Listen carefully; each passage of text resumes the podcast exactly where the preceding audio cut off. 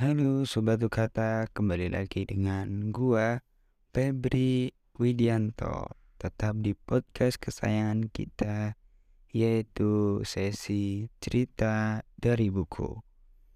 Kali ini kita ketemu lagi buat ngebahas buku yang menurutku sangat menarik dan juga bermanfaat buat dibaca. Buku ini ditulis oleh seorang investor terkenal di Amerika Serikat. Nah, buku ini sempat trending nih di tahun 2022. Tentunya sobat tuh kata bakalan penasaran. Apa sih buku yang bakalan kita bahas? Dan buku ini pastinya sangat bermanfaat buat dipelajarin karena membahas soal keuangan. Ups, udah kesebut nih spoilernya. Buku ini tentang apa? Nah, daripada bertanya-tanya lebih dalam tentang apa sih buku yang kita bahas, kita intro terlebih dahulu. Oke, sobat kata, kita bakal masuk ke pembahasan. Nah, kali ini kita bakalan bahas buku dengan judul The Psychology of Money atau dalam bahasa Indonesia itu diartikan psikologi uang. Buku ini ditulis oleh Morgan Housel. Seperti udah aku bilang di awal, beliau adalah seorang penulis dan juga investor terkenal di Amerika Serikat. Tentunya buku ini sangat aku rekomendasikan ya, walaupun aku belum ceritain isinya. Buku ini mempelajari tentang psikologi uang, bagaimana pengaruhnya terhadap perilaku kita dan dalam mengambil keputusan soal finansial. Nah, buku ini terbagi dalam beberapa chapter. Ada lima chapter. Aku bakalan bahas satu persatu. Pertama tentang saving dan spending atau menabung dan juga mengeluarkan. Organisasi membahas perbedaan antara menabung dan membelanjakan.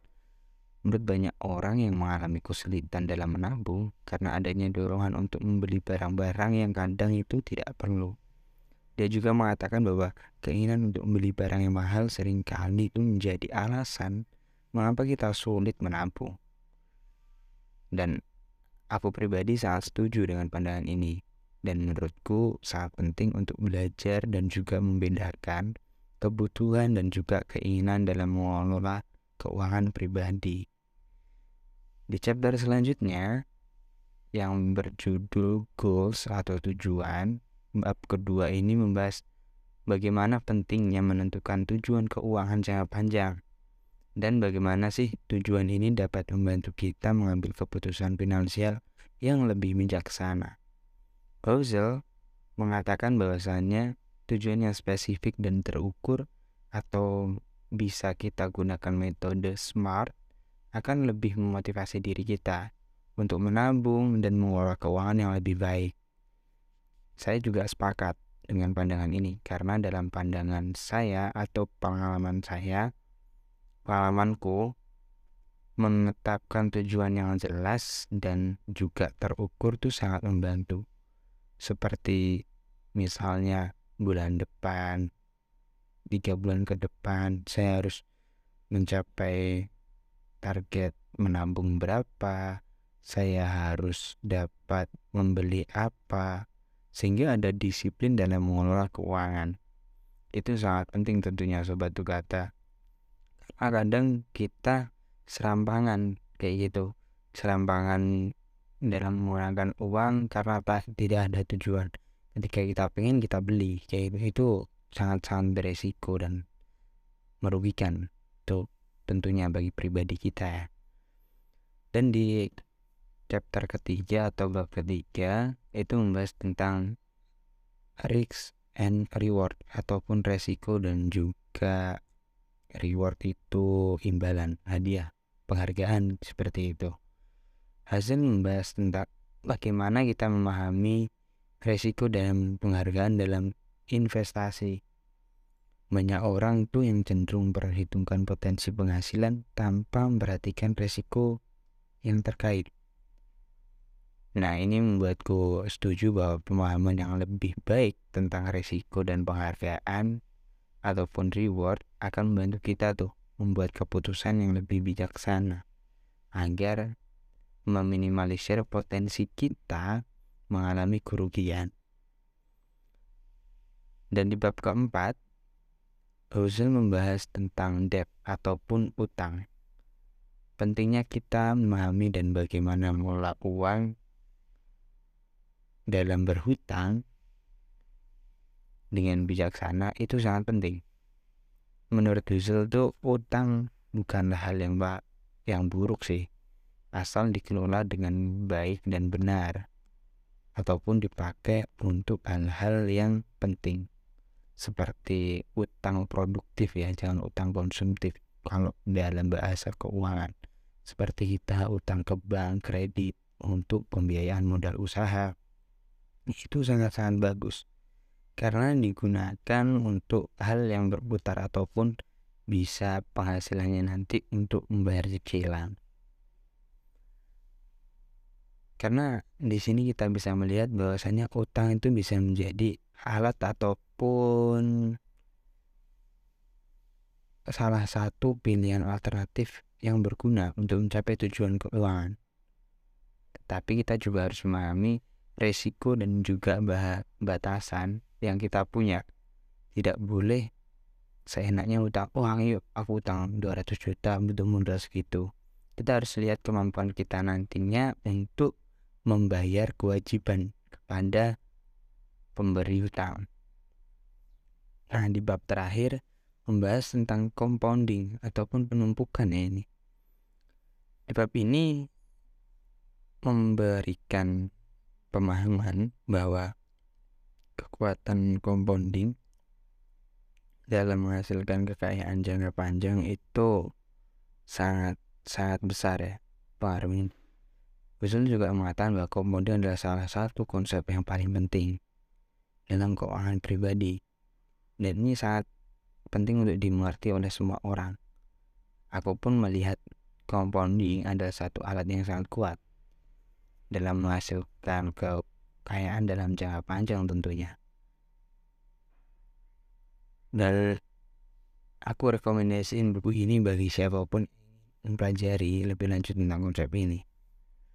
Bisa kita lihat dari lima topik tadi bahasan yang disampaikan cukup menarik. Mulai dari bagaimana kita menabung sampai hasil pun mengatakan ya cukup menabung aja gitu. Nggak perlu kalian punya alasan untuk apa untuk beli apa kayak gitu. Dan kita juga harus spending itu teranggar punya anggaran. Atau di luar sana ada salah satu prinsip itu kaki bu 50 30 20 persen dalam membagi ataupun menganggarkan pendapatan kita berapa untuk konsumsi ataupun pengeluaran sehari-hari, berapa untuk menabung, berapa untuk investasi. Dan itu tadi berhubungan dengan goals kita. Kita itu pengen apa sih? Berapa tahun ke depan kita harapannya dapat apa sih? Pengen beli ini, pengen pergi ke sini. Nah, itu harus teratur. Bagaimana kita punya dana darurat, bagaimana kita punya dana pensiun, bagaimana kita punya cash, uang cash yang cukup. Nah, hal-hal seperti itu yang kadang tidak kita pikirkan, terutama dari risk dan reward di investasi. Kadang kita nggak tahu nih resiko apa yang ada di investasi. Kita syukur beli aja, ikut-ikut temen, nah itu salah besar. Kalau kita hanya ikut-ikut. Kemudian soal utang, utang tadi udah dijelasin.